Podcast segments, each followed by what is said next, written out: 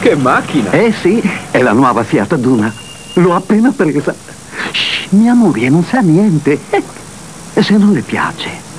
Ma no, la Duna è bella, consuma poco, è solida, spazia poi eh, quanto ne vuole.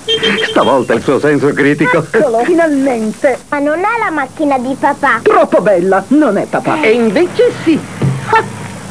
Fiat Duna, anche in versione weekend